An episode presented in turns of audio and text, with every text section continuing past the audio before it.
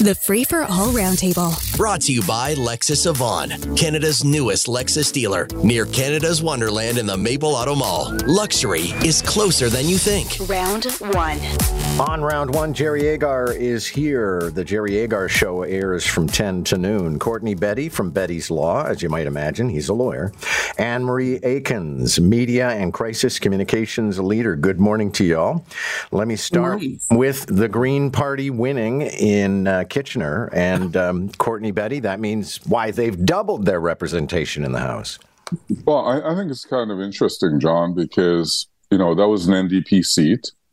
Um, issues arose there, I think, with the sitting member Laura Mae Lindo, and this is the result. And I'm wondering, John, is this a start of a sort of a revolt against the other parties right now? We'll find out. Okay, Jerry Agar, with all due respect to Mike Schreiner, who's a good and decent fellow and a frequent contributor here, I've never been able to understand what the Greens are for. They're for um, having a job.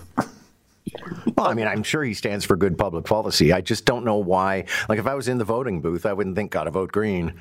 Well, uh, I'll tell you, the conservatives are celebrating this because they're saying, look, if the if there's going to be some sort of green wave, which is what Schreiner called it, but I guess if you increase by 100 percent, that's a wave.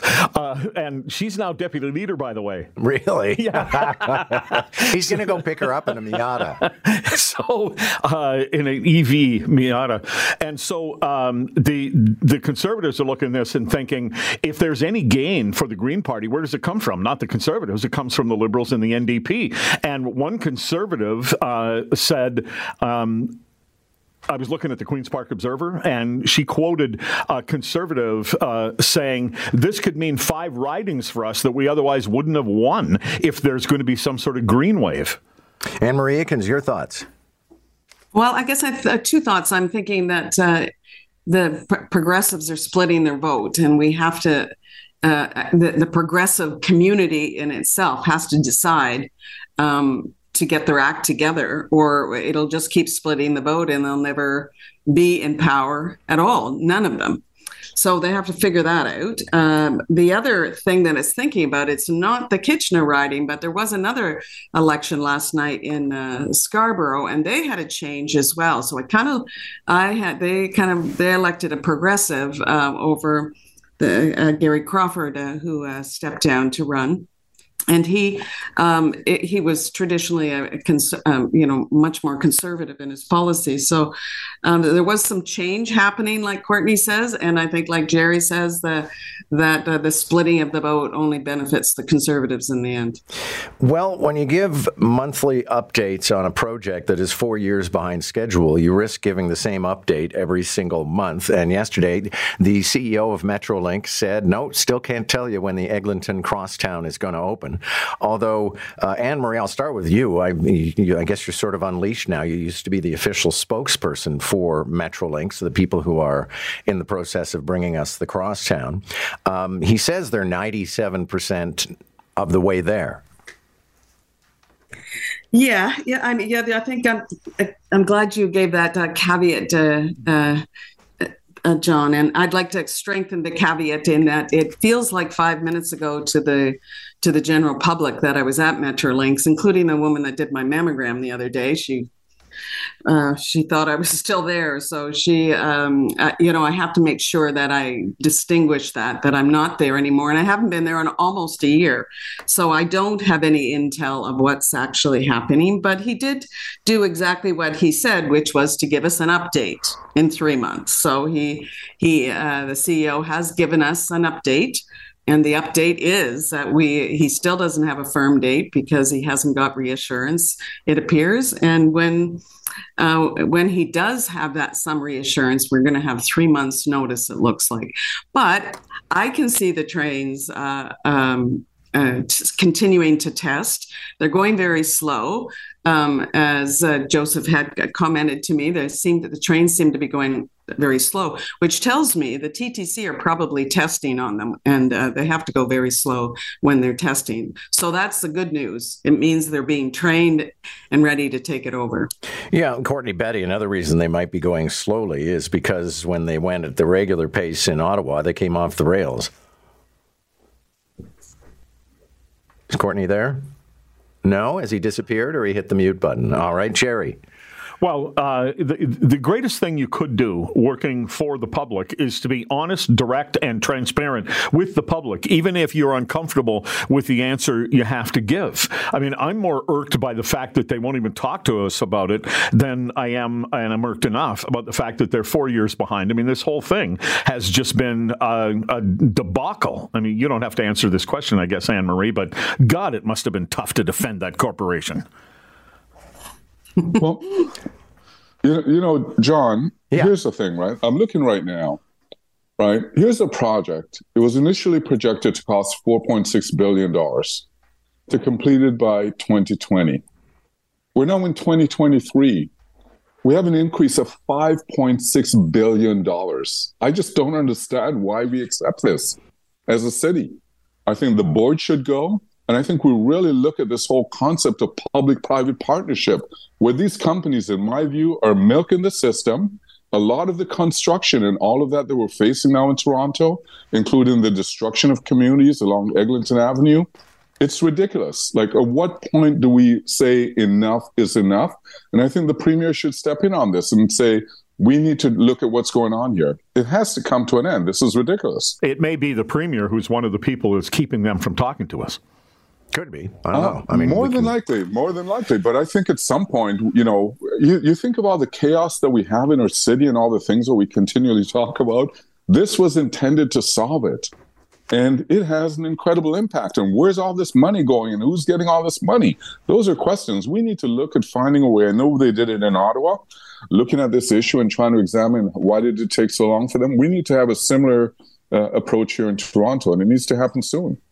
There's an awful lot we don't know about a suspect who's been arrested in Morocco in connection with a series of bomb threats here in Ontario. But I guess if we can draw any conclusions, Jerry Agar, it would be that uh, it's a whole new era for bomb threats. Well, is this guy just a nut who calls in bomb threats in various different countries from one country to another, or is he a dangerous individual? I mean, he's he's a, a, a nuisance, yeah. n- no doubt, but has he actually planted any bombs? Well, it may have been a, a you know a shakedown operation. Apparently, he was asking for money. The, the only uh, sort of understandable reason for calling in a false bomb threat is because you didn't study for the exam. you know, but uh, other than that, uh, like, uh, what is this guy up to? He's in different countries calling in bomb threats. And Courtney Betty, with the tech that is available these days, uh, I'm actually surprised they were able to identify him. Maybe he's not very good at this.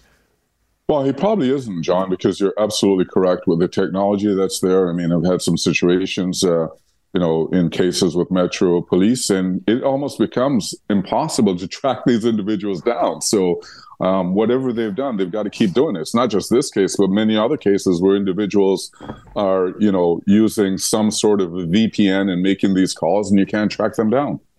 And Anne Marie Aikins, if it wasn't an orchestrated shakedown, then it's just somebody doing it for thrills, in which case, you know, people anywhere on the entire planet can do this.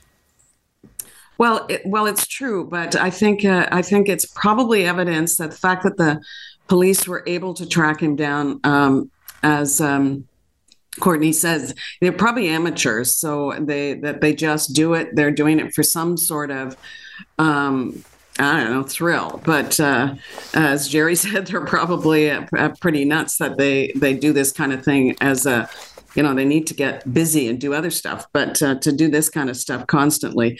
But i, I am always amazed at um, again there are usually just amateurs they're doing it for the social media posting you know when they would post pictures of them riding the top of the train. And they could they can be tracked down. They uh, they leave uh, cyber fingerprints everywhere and the police can track them down fairly easily. But the professionals no, they they know how to cover their fingerprints. Randall Denley says if Doug Ford is going to end the beer store, then he should finish the mission and end the LCBO. That must be music to your ears, Jerry. Yeah, um, I, I don't understand why anybody thinks it's a good idea to have the government as a monopoly controller of what is just in, in the end another business. I mean, uh, if if you think it's a fabulous idea to have the government run a business, I'll take you back to our conversation about Metrolinx. I mean, it, it, th- there's nowhere you can point where the government is efficient, does a fabulous job, and a better job than if we were to say we're just going to open it up and John, you and I could retire from radio and open John and Jerry's liquor store. I think that would be a very dangerous situation. Courtney Betty, I do have to say, I like $2.6 billion a year. Well, that's it. It's all about the money, John, but it's also the whole approach of dictating what you are able to acquire. And that's the power, really, of the LCBO. They decide what goes on the shelf. And I think if we begin to open up, we're going to see a lot more variety. And who knows, we might see some competition and changes in prices. Can I just quickly say something before you go to Anne Marie here? Um, they, you're talking about their profits. They have a 38% profit margin. I think it's 38% profit margin. People are mad at the grocery stores for a 3.6% profit margin. Yeah, I was planning on digging into that figure because I think Randall Denley has factored the profit margin plus the taxes because they both go to the government. Well, that's right, but you'd get the taxes anyway. But Right. uh, but they have a healthy profit margin even if you take the taxes out of it. Now, I'd like to see the distilled. Well, the Globe and Mail actually did an article on that not long ago. I was reading it this morning. Okay. Anne Marie Aikins, your thoughts? I I just don't know where they would replace uh, that uh, two points, however many billions of dollars they make at the LCBO. Um, I, where would they replace that? They got to it go if it goes into our tax coffers, we don't have to pay um, taxes as a result of it. So that's a lot of money to replace. And number two, I really do like the LCBOs. I really like them. Okay, but if that's what we're going to do, Anne Marie, why don't we have the government just take over all business?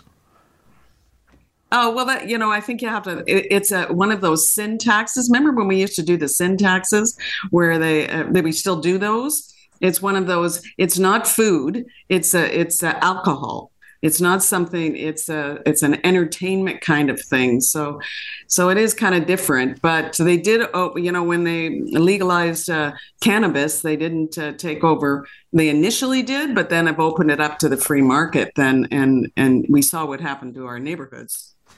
Uh, not a lot of time on the clock. Courtney Betty, what do you make of Althia Raj's column where she says increasingly MPs are acting out just because they want to collect video and put it on social media? They're not, for example, if they're at an inquiry, they're not interested in the answer. They're more interested in themselves asking the question. Well, John, it's just a show. It's a theater. That's what we're seeing right now. We're seeing actors that are playing out a game depending on what they can harness on social media. That's what politics has, has become. And hopefully we won't be as bad as some of the other areas, part, you know, the United States of America, for example. Thank you all. Good to have you. That's our time. Uh, Jerry Agar, of course, will be back at 9.50 to tell us what's happening on the Jerry Agar Show. My thanks to Courtney Betty and Anne Marie Aikins as well. Catch the roundtable, round one at 745, round two at 845. Weekday mornings on Moore in the Morning. News Talk 1010, Toronto.